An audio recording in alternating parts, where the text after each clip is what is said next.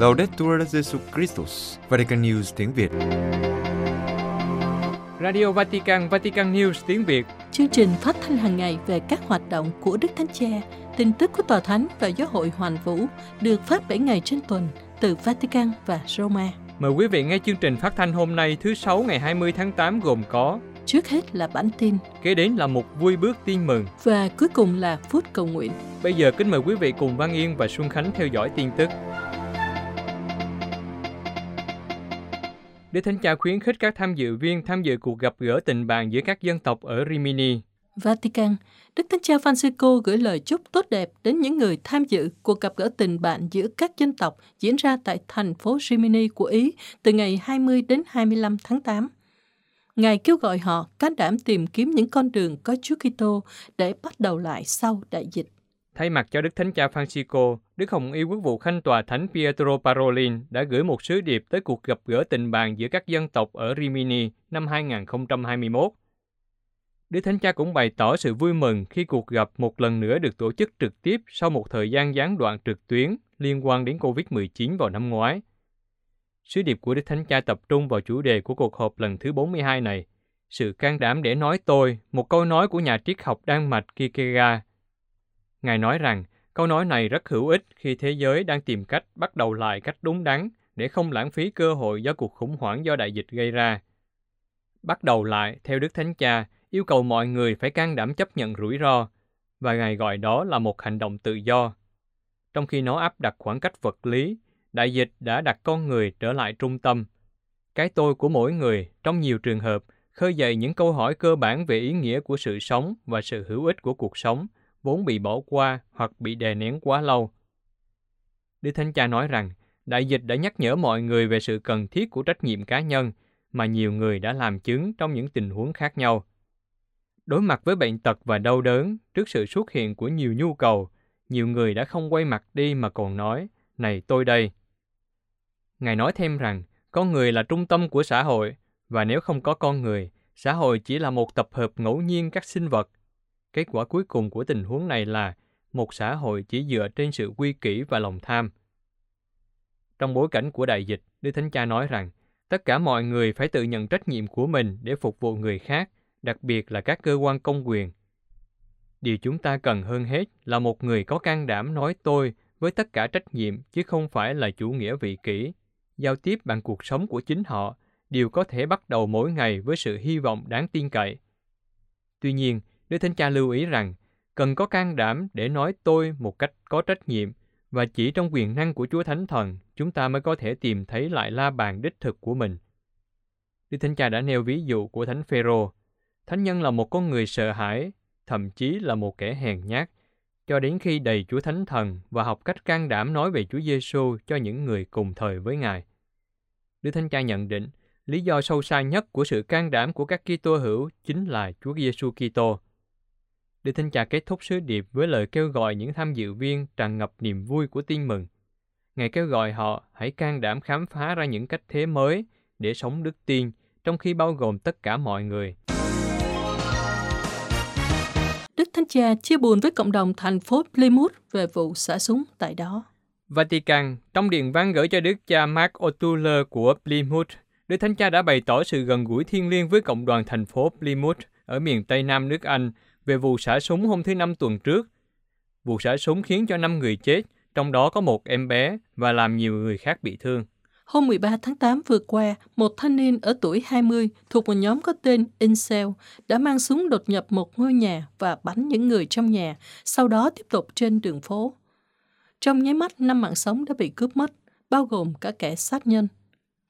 Vụ bạo lực này đánh dấu vụ xả súng hàng loạt đầu tiên ở Vương quốc Anh sau 11 năm, nơi tỷ lệ giết người bằng súng thuộc hàng thấp nhất thế giới.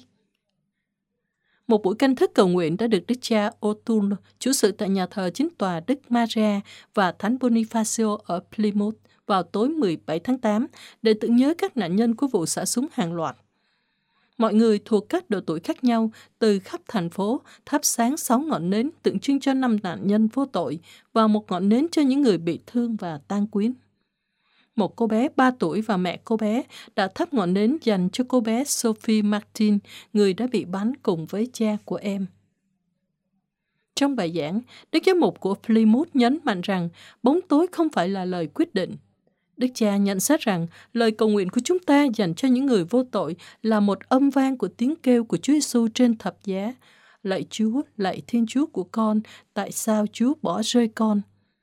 Đức cha nhấn mạnh rằng Chúa Giêsu Kitô biết từ bên trong kinh nghiệm của bóng tối, của đau khổ vô tội. Trong cái chết của chính mình trên thập giá, Chúa Giêsu đã đương đầu với mầu nhiệm của sự dữ và đã chiến thắng nó. Đức cha cầu xin rằng điều gì đó của sự sống và ánh sáng của Chúa có thể đến trên chúng ta, để thành phố của chúng ta trỗi dậy từ giờ phút đen tối này. Trong điện văn được Đức Hồng Y Quốc vụ Khanh Tòa Thánh Pietro Parolin ký, Đức Thánh Cha bày tỏ sự đau buồn về các vụ xả súng và đồng thời đảm bảo với những người tụ họp trong buổi canh thức về sự gần gũi thiêng liêng của Ngài. Đức Thánh Cha nói rằng Ngài hiệp ý cùng họ phó dân linh hồn của những người đã chết cho lòng nhân từ của Thiên Chúa toàn năng, và Ngài xin Chúa ban những ơn thiêng liêng của sự chữa lành và an ủi cho những người bị thương và tan quyến. Cuối cùng, Đức Thánh Cha cầu xin Chúa Kitô đấng cứu chuộc ban cho tất cả mọi người sức mạnh để từ bỏ bạo lực và chiến thắng mọi điều ác bằng điều thiện. Bác sĩ ở Kabul nói, xin hãy giúp đưa mọi người ra khỏi Afghanistan. Afghanistan một bác sĩ y khoa muốn chiếu tên ở thủ đô Kabul của Afghanistan mô tả tình hình hỗn loạn tại đây và kêu gọi cộng đồng quốc tế giúp đưa người dân ra khỏi đất nước. Hãng tin Reuters trích lời của một quan chức an ninh Tây phương cho biết, các cuộc sơ tán khỏi Afghanistan đang diễn ra với tốc độ nhanh chóng, với hơn 2.200 nhà ngoại giao và dân thường khác đã rời khỏi đất nước này tính đến thứ Tư ngày 18 tháng 8. Các chuyến bay dân sự đã bị tạm dừng, nhưng các chính phủ nước ngoài đã làm việc gấp rút để đưa các công dân của họ và những người Afghanistan đã làm việc với họ rời khỏi Kabul sau khi đất nước này rơi vào tay của Taliban vào cuối tuần qua. Trong khi đó, Taliban hứa sẽ tôn trọng quyền phụ nữ trong khuôn khổ luật Hồi giáo, theo phát ngôn viên của Taliban tại cuộc họp báo hôm thứ Ba. Tuy nhiên, các báo cáo từ thực địa cho thấy rằng người Afghanistan địa phương không chắc chắn họ sẽ có triển vọng về một tương lai sáng sủa. Trong một cuộc phỏng vấn với Vatican News, một bác sĩ y khoa ở Kabul giấu tên cho biết sự sống của những người địa phương đang bị đe dọa, đồng thời nói thêm rằng hầu hết mọi người đang bị ngăn cản rời khỏi Afghanistan. Ông trích dẫn các bản tin như một bằng chứng cho thấy các chính phủ nước ngoài hiểu rõ tương lai sẽ ra sao dưới sự cai trị của Taliban khi họ tìm cách sơ tán công dân của họ và những người Afghanistan từng làm việc với họ. Ông nói rằng điều đó có nghĩa là có rất nhiều áp lực đối với họ. Ông nói, hàng nghìn người đang đợi trước sân bay mà không có hộ chiếu hay thị thực nào. Họ đợi để được đưa ra khỏi Kabul và Afghanistan. Hầu hết trong đó sẽ là phụ nữ, trẻ nữ và các nhóm thiểu số tôn giáo, trong khi đó, trong những năm tới, Anh sẽ chào đón khoảng 20.000 người Afghanistan. Đức cũng cho biết họ đang xem xét về việc sơ tán lên đến 10.000 người, bao gồm các nhân viên người Afghanistan đã hỗ trợ Đức và các nhà hoạt động nhân quyền. Vị bác sĩ Kabul cũng bày tỏ sự nghi ngờ về triển vọng tương lai của mình. Ông nói, tôi nghĩ điều đó sẽ tồi tệ hơn đối với tôi. Có rất nhiều áp lực trên tôi, gia đình của tôi và mọi người ở đây. Khi được hỏi điều gì ông muốn nói với thế giới, vị bác sĩ đã trả lời không do dự rằng tôi nghĩ thế giới biết tương lai của chúng tôi sẽ ra sao. Xin giúp mọi người thoát khỏi đây. Các giám mục Anh và Pháp cầu nguyện cho Afghanistan. Châu Âu, các giám mục Pháp và Anh kêu gọi người công giáo và tất cả những người thiện chí cầu nguyện cho Afghanistan trong thời khắc bi kịch này. Đồng thời, các giám mục Pháp cũng chào mừng cam kết của Tổng thống Emmanuel Macron về việc đảm bảo sự chào đón đối với những người Afghanistan đã giúp Pháp và các lực lượng vũ trang của nước này trong 20 năm qua. Chúa Giêsu sẽ không bao giờ bỏ rơi người dân Afghanistan. Đó là lời kêu gọi mạnh mẽ cầu nguyện và hy vọng cho đất nước Afghanistan đang bị dày xé mà Đức cha Declan Clang, Chủ tịch phân bộ các vấn đề quốc tế của Hội đồng Giám mục Anh và xứ Wales, đã đưa ra hôm 17 tháng 8, khi từ Kabul, tin tức và những hình ảnh ấn tượng về đám đông chạy trốn khi Taliban trở lại nắm quyền hôm 15 tháng 8. Đức Cha Lan kêu gọi người công giáo Anh cầu nguyện mạnh mẽ và tin tưởng vào niềm hy vọng của người Kitô tô giáo vì biết rằng chiến tranh và bất công không có tiếng nói quyết định. Ngài nói là những Kitô hữu, chúng ta được kêu gọi trở thành những người của hy vọng, ngay cả khi một tình huống có thể là tuyệt vọng. Hôm nay, niềm hy vọng của chúng ta có thể được đặt nơi những người làm việc không mệt mỏi vì đối thoại, công lý và hòa bình ở đất nước của họ. Ngài nhắc đến các tổ chức nhân đạo đang tiếp tục hỗ trợ và nỗ lực đón tiếp và bảo vệ người tị nạn chạy trốn khỏi quê hương. Cuối cùng Đức Cha Lăng mời gọi, trên hết, chúng ta hãy đặt hy vọng của mình vào Chúa Giêsu Kitô, đấng mà chúng ta cầu nguyện với ý thức rằng người sẽ không bao giờ bỏ rơi người dân Afghanistan. Về phần các giám mục Pháp, trong thông cáo được ký bởi Đức cha Chủ tịch Hội đồng Giám mục Pháp Eric de Moulins Beaufort, các giám mục Pháp nhận định việc Taliban chiếm Afghanistan là một thảm kịch khác trong lịch sử của đất nước đó và là một sự kiện chính trị quan trọng đối với hòa bình thế giới. Do đó, các ngài mời gọi cầu nguyện cho những người sẽ bị đe dọa nhiều nhất bởi quyền lực mới này và hệ tư tưởng mà nó mang lại. Thông cáo của cái giám mục đề cập đặc biệt đến các phụ nữ, đến những người cho đến nay đã mang lại tiếng nói của tự do, nhân phẩm và nhân quyền và đến các ký tơ hữu trong nước. Các ngài nói tiếp, Chúng tôi cầu nguyện rằng Afghanistan có thể được xây dựng trong sự tôn trọng con người, đàn ông, phụ nữ và trẻ em và các quyền của họ, đặc biệt là quyền tự do tôn giáo. Các giám mục Pháp cũng nghĩ đến các gia đình của các binh lính Pháp đã hy sinh mạng sống trên đất Afghanistan để bảo vệ đất nước của chúng tôi khỏi khủng bố, nhưng cũng để phục vụ hòa bình và dân tộc của Afghanistan. Hội đồng giám mục Pháp cũng hoan nghênh cam kết của Tổng thống Emmanuel trong việc đảm bảo chào đón những người Afghanistan đã giúp đỡ Pháp và các lực lượng vũ trang của nước này trong những năm sóng gió. Khoa thần học công giáo đầu tiên được thành lập ở Damas. Syria, một khoa thần học công giáo đầu tiên ở Damas sẽ được khai giảng vào ngày 1 tháng 10 tới đây với dự tính đón 90 sinh viên. Khoa thần học mới nằm trong khuôn viên của Tòa Thượng phụ Công giáo Hy Lạp ở quận Bachaki, Nơi này trước đây là ngôi trường đã từng bị quốc hữu hóa năm 1967 và được trả lại vào năm 1988. Dự án khoa thần học của Tòa Thượng phụ Damas bắt đầu từ năm 2002 và được Đức Thượng phụ Joseph Apsi và Đức Hồng Y Mario Gennari, sứ thần tòa thánh tại Syria hỗ trợ. Ngoài Liban, đây là trường thần học đầu tiên của giáo hội công giáo ở Trung Đông dành cho những người trẻ, những người gắn bó với giáo hội của họ. Các sinh viên là những người thuộc giáo hội chính thống hoặc công giáo người Kande, Armani, Syria và cả người Hồi giáo. Chương trình giảng dạy gồm 5 năm, bao gồm các môn như giáo lý, mục vụ, bí tích, lịch sử giáo hội, vân vân. Khi kết thúc các khóa học, sinh viên sẽ được cấp chứng nhận về khả năng dạy thần học. Chứng nhận này được nhà nước công nhận và có giá trị đối với các trường đại học ở Syria. Ngoài mục đích nhằm giúp cho các sinh viên có điều kiện tìm hiểu tôn giáo của họ và chuẩn bị trở thành giáo viên trong các trường thuộc sở hữu của nhà nước từ năm 1967, khoa thần học còn nhắm đến mục tiêu văn hóa và mục vụ, nghĩa là giáo dục xã hội trong một đất nước mà các Kitô hữu chỉ chiếm thiểu số, đôi khi bị áp bức. Khoa thần học này muốn giúp cho các sinh viên có được một nền tảng giáo dục biết đón nhận người khác trong sự khác biệt, biết chung sống trong hòa bình với những người thuộc các tôn giáo khác – Cuối cùng, khoa muốn phục vụ giáo hội và cung cấp việc chuẩn bị thần học cho các chủng sinh Syria. Như vậy, từ đây các chủng sinh có thể nghiên cứu triết học và thần học tại quê hương của mình. Một nửa các nhà thờ của giáo phận Ans Avo Miraroan bị phá hủy vì động đất. Haiti, Đức cha Pierre-André Dumas, giáo mục của Ans Avo Miragoan, cho biết tại vùng đất thuộc giáo phận của Ngài, 70% các ngôi nhà bị sang bằng, và các giáo sứ và các cơ sở của giáo phận cũng chịu chung số phận. Tuy nhiên, trong khó khăn, các linh mục, nữ tu và các nhà truyền giáo sẵn sàng giúp đỡ dân chúng.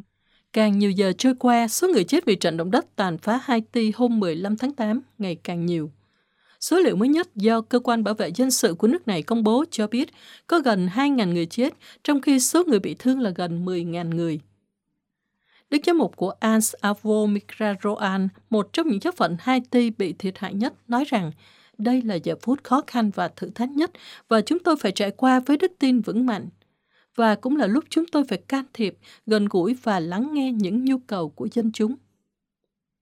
Theo Đức cha Duy toàn bộ khu vực của giáo phận đã bị san phẳng theo đúng nghĩa đen. Bảy trong số 10 ngôi nhà đã bị phá hủy bởi trận động đất mạnh 7,2 độ Richter – Ngài cho biết bây giờ dân chúng cần mọi thứ, thậm chí là nước. Đức cha cho biết thêm rằng các linh mục trong giáo phận của Ngài cùng với các nữ tu và các nhà truyền giáo đang làm hết sức mình để giúp đỡ những người sống sót. Sự đồng hành của các linh mục, các tu sĩ nam nữ của tôi không thay đổi. Những khoảnh khắc liên đới đan xen với những giây phút cầu nguyện.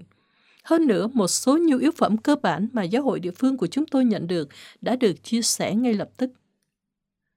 Tình hình các cơ sở trong giáo phận cũng rất bi đát. Nhiều cơ sở và giáo xứ đã bị san bằng. Đức cha nói, chúng tôi đã tiến hành kiểm tra và nhận ra rằng hơn một nửa số nhà thờ không còn ở đó nữa. Nhưng bất chấp mọi thứ, các linh mục vẫn hiện diện, họ đồng hành với các tín hữu và cố gắng đáp ứng nhu cầu của họ. Tôi ở giữa dân chúng để chứng tỏ rằng Thiên Chúa đã không bao giờ bỏ rơi dân của người. Trong khi Caritas Ý lên tiếng báo động về tình trạng thiếu nước và thực phẩm, Hội đồng Giám mục Ý đã quyết định phân bổ 1 triệu euro viện trợ, được tài trợ thông qua quỹ tuyền thuế 8 phần ngàn. Hội đồng Giám mục Ý cũng cho biết vào Chủ nhật tới đây, một ngày cầu nguyện sẽ được tổ chức tại tất cả các giáo xứ của Ý. Quý vị vừa theo dõi bản tin ngày 20 tháng 8 của Vatican News tiếng Việt. Vatican News tiếng Việt Chuyên mục Vui bước tin mừng Lần đầu đặt chân lên vùng đất lương dân xa lạ,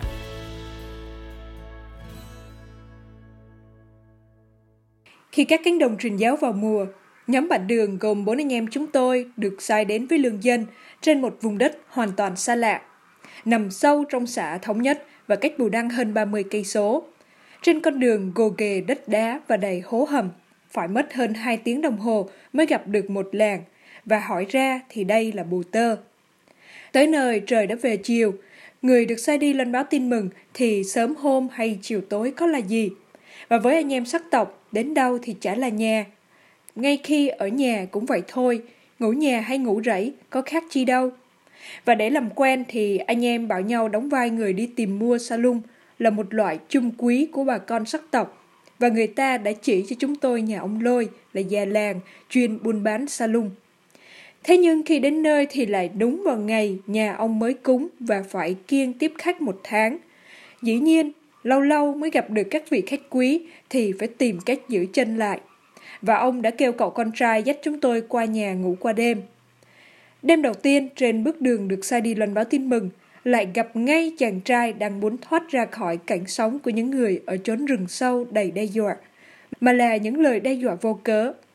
Hơn nữa, trong khi gặp gỡ bạn bè đây đó, anh cũng đã nghe biết những người tin theo Chúa thì không còn phải sợ chốn rừng thiêng, cũng không phải tế hiến trâu bò hay heo gà cho thần rừng thần núi nữa.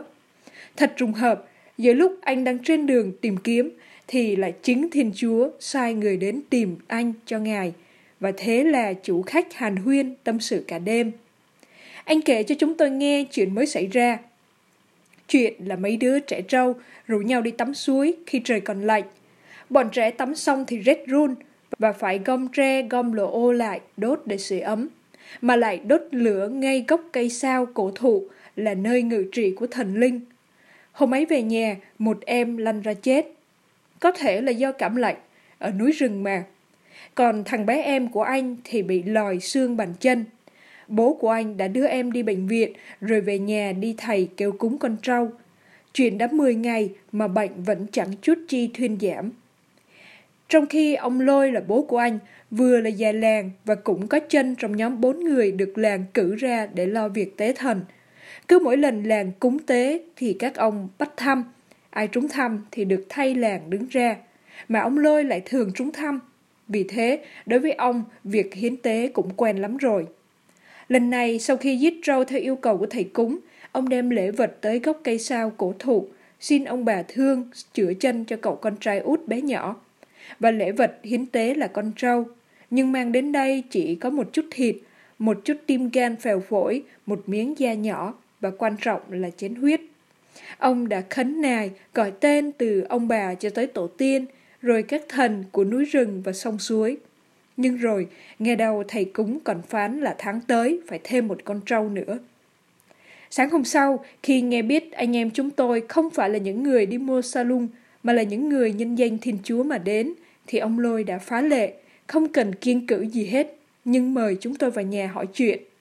Giáp mặt cháu bé bị thương, Chúng tôi ngạc nhiên khi nhìn thấy cái xương bàn chân lòi ra, ghê quá. Cả bốn chúng tôi, không ai bảo ai, đều thầm khẩn nguyện xin Chúa ra tay chữa lành, rồi xin ông Lôi dẫn chúng tôi ra thăm gốc cây giữa rừng thiên gần suối nước. Tới nơi, chúng tôi cùng cất lên ca khúc của ngày lên đường. Này là mùa hồng bân, này là ngày cứu độ, đứng lên trần hoàn u buồn, năm ân phúc này đã khởi đầu. Chúng tôi rảy nước thánh trên gốc cây, suối nước và bụi cây, xin Chúa xua đuổi tà ma ra khỏi vùng đất này, trả lại cho bà con vùng đất của sự sống và bằng an. Xin ra tay chữa lành cho cháu bé để mọi người nhận biết quyền năng và vinh quang của Chúa. Khấn nguyện xong, chúng tôi yêu cầu ông Lôi cho phát quang rừng hoang và sau đó phát rừng mở rộng đất đai cho bà con có thêm đất làm rẫy. Về lại nhà, anh Voi, con ông Lôi, người đã tiếp chúng tôi qua đêm, ngỏ ý muốn đi theo Chúa. Khi thấy cậu con trai theo đạo, ông Lôi cũng tỏ ý xin đi theo. Nhưng ông cũng thú nhận là mình có tới ba bà vợ, thì có gì ngăn trở không? Bà rừng nói ông không được uống rượu và ăn canh lá nhiếp.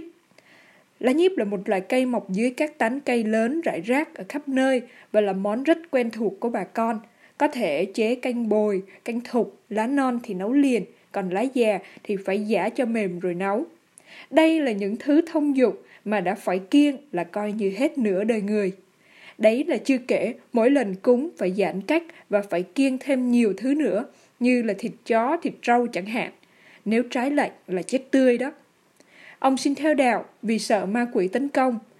Phải chăng nơi núi rừng âm u có quá nhiều tà ma hãm hại? Thật ra, giữa một vùng đất được coi là rừng thiên nước độc, thì bệnh tật dễ cướp đi sinh mạng của con người lắm. Thế nhưng, điểm chính yếu trong cuộc sống vẫn là niềm tin. Một khi Thiên Chúa trời đất không được hiểu cho đúng, thì ác thần dễ trà trộn bằng nhiều hình thái khác nhau để lừa gạt và dọa nạt con người. Thế lực của tên gian ác thì vô hình, nhưng tay chân của nó thì lại là hiện thân của những con người đòi hỏi trâu bò cúng lễ tạ tội. Những phát quyết như thế vô tội vạ mà gây họa cho bà con mới khổ chứ. Con người vô tình đã đặt lên vai con người những cái ách quá nặng nề. Và nhóm anh em bạn đường chúng tôi đã được sai đến đúng lúc để chỉ cho bà con thấy Thiên Chúa giàu lòng thương xót, đưa bà con thoát khỏi cái vòng luẩn quẩn của mê tín. Để từ đây, thay vì cứ cúi mặt tìm kiếm trợ giúp nơi cây sao cổ thụ với những vũng nước, khe núi ẩn giấu nhiều nguy hiểm rình rập, thì có thể đứng thẳng và ngước nhìn lên cao khẩn cầu cha chúng con ở trên trời là Thiên Chúa toàn năng nhân hậu. Ngày sáng hôm đó, gia đình ông Lôi và gia đình các con cháu đã tin theo. Ông Lôi đi theo Chúa rồi, lấy ai cúng lễ núi rừng thay cho bà con. Không còn người đứng ra để trò chuyện và van nài thần rừng. Vì thế, sáu gia đình còn lại cũng xin đi theo luôn. Vậy mà, vậy là gần trọn bù tơ, chỉ còn sót lại hai gia đình đang đi thăm bà con ở bên kia sông Đồng Nai. Vì thế mà khi chia tay, mọi người xin chúng tôi trở lại vào thứ năm tới để gặp gỡ đông đủ cả làng. Chiều thứ năm trở lại, có đủ hai gia đình và có thêm bà con ở bầu caro qua nữa. Vì thần linh bên đó coi bộ khó chịu hơn cả bên bù tơ. Thực ra, một khi sinh sống chung quanh cái bào rộng lớn, đồng trũng thì sấm sét nhiều lắm. Và vì thế làm gì cũng phải cúng, gọi là xin phép thần thánh. Từ việc dựng nhà đến gieo hạt và thu hoạch mùa màng, ít là phải cúng con gà, chứ phát rừng là phải cúng heo và thậm chí là giết bò làm lễ vật nữa. Không lễ vật cho phải phép là thiên lôi đánh chết như chơi. Một ngày ở với bà con mù tơ, loan truyền mọi người về đạo Thánh Chúa. Chỉ cần tập cho bà con đọc kinh lạy cha và dẫn giải từng lời kinh là nắng chiều đã tắt. Đêm về mở hội ca múa và cầu nguyện. Hôm sau, anh em chúng tôi theo chân bà con qua bên bầu caro. Bầu khí trong các nhà nơi đây có vẻ âm mưu hơn. Đã vậy, còn treo lủng lẳng mấy cái chân heo và mấy cái xương đầu heo nữa chứ. Hôm ấy có gia đình anh Khót và gia đình anh Van cùng với hai gia đình nữa đã tin theo. Vì bù tơ còn có một số gia đình nằm sâu trong rẫy gọi là bù tơ 2. Gia làng bên đó thấy bà con bên ông lôi phát rừng thoải mái mà chẳng ai bị trời đánh thánh vật gì cả. Ra lại, mùa màng lại ê hề hoa màu, thì cũng trong chúng tôi qua thăm để loan báo tin mừng tình yêu cứu độ cho họ. Bôn bà trên cánh đồng nhiều việc lắm, Vì thế mà cho mãi tới lễ Giáng sinh, chúng tôi mới cùng với ông Lôi theo chân dài làng qua Bù Tơ 2. Hôm đó đã có 7 nhà tin theo, nghĩa là hết cả làng. Nói là nhà thì phải hiểu mỗi nhà là hai ba gia đình trong đó. Lên đường, cứ sau một buổi chiều là một buổi sáng, gia đình anh Voi, rồi bảy nhà ở Bù Tơ tin theo, hai nhà và bốn nhà ở Bầu Caro, rồi bảy nhà ở Bù Tơ 2, rồi cháu bé cũng được chữa lành. Người đi hoàn toàn phó mình cho ân sủng, để chính Thiên Chúa dùng quyền năng cùng với lời hắn sống khai mở công trình tạo dựng mới trong lòng mỗi con người giữa muôn nhà. Đa Minh Trần Văn Tân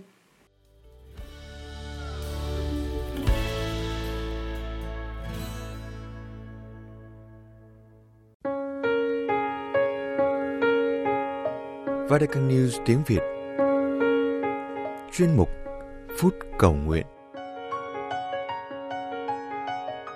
Xin ơn không phải sống mồ côi cha.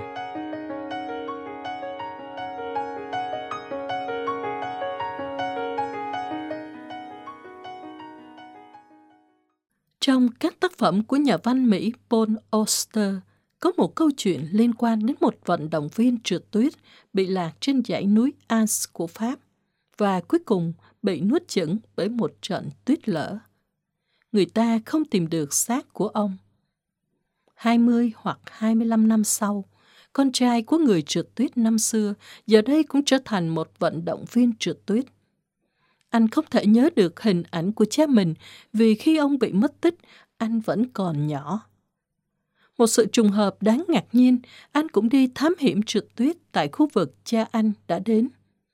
Và điều còn ngạc nhiên hơn nữa, đó là anh đã tìm gặp xác cha mình, vẫn còn nguyên vẹn trong khối băng đá. Kết thúc câu chuyện, nhà văn người Mỹ để lại cho độc giả một dấu ấn đặc biệt. Khi tìm được xác cha mình, người con trai có độ tuổi lớn hơn khi cha anh qua đời. Với câu chuyện trên, chúng ta có thể hiểu người trẻ kia sẽ tiếp tục hành trình trong băng giá một mình, thực hiện những bước mà cha của anh chưa bao giờ bước đi, bởi vì ông chưa bao giờ đi xa như thế.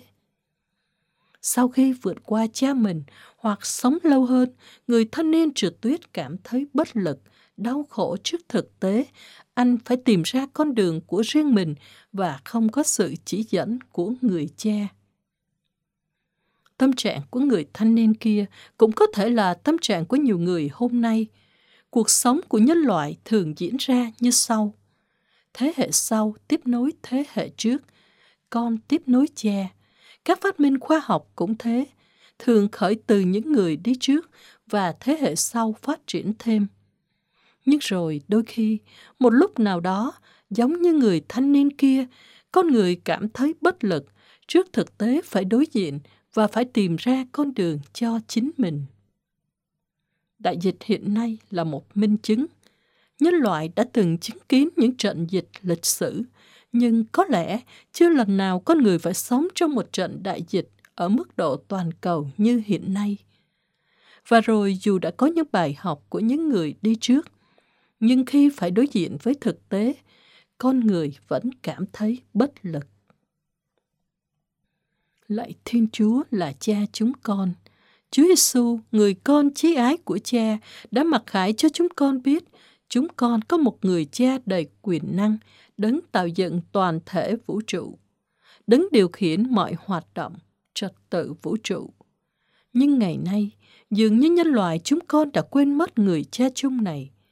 Nhân loại không muốn có một người cha dẫn dắt đời sống vũ trụ, xã hội. Nhân loại muốn làm chủ tất cả, muốn tự do và cuối cùng là muốn trở thành những người con mồ côi, không cha, không mẹ.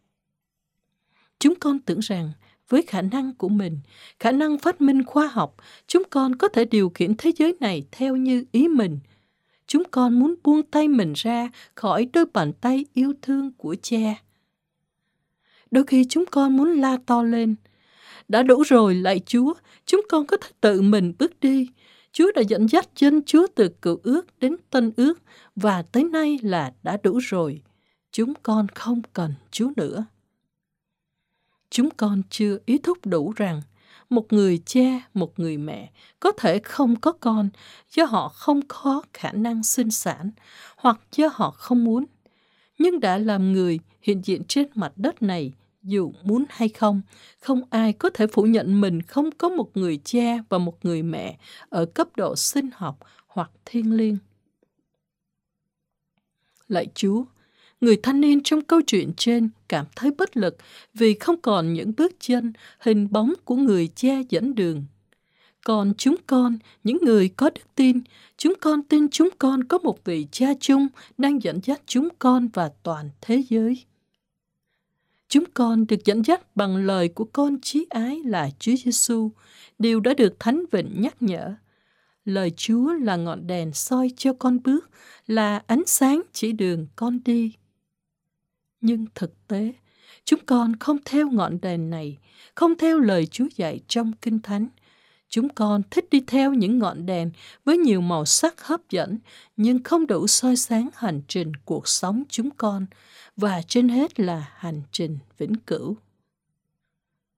Lạy Chúa, trong giai đoạn thử thách chung này, xin cho chúng con cũng biết nhận ra đây là cơ hội để chúng con xác định lại hướng đi và mục đích cuộc đời này, để chúng con không còn muốn sống buông tay khỏi Chúa, nhưng biết dựa vào bờ vai yêu thương của cha trên trời, vẫn đang mở rộng đôi tay dẫn dắt chúng con.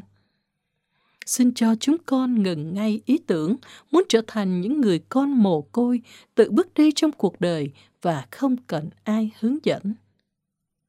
Lạy chúa, chỉ khi thế, chỉ khi xác định mình có cha, chúng con mới nhìn nhận nhau là anh chị em và khi đó, chúng con cố gắng biết sống cho nhau và vì nhau nhiều hơn lạy chúa, xin chúc lành cho ước muốn và quyết tâm của chúng con Amen.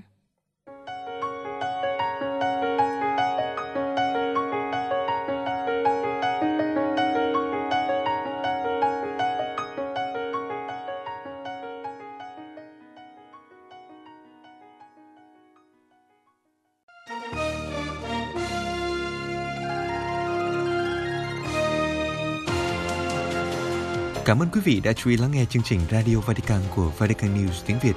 Xin Thiên Chúa chúc lành cho quý vị và toàn gia quyến. Laudetur Jesu Christus, ngợi khen Chúa Giêsu Kitô.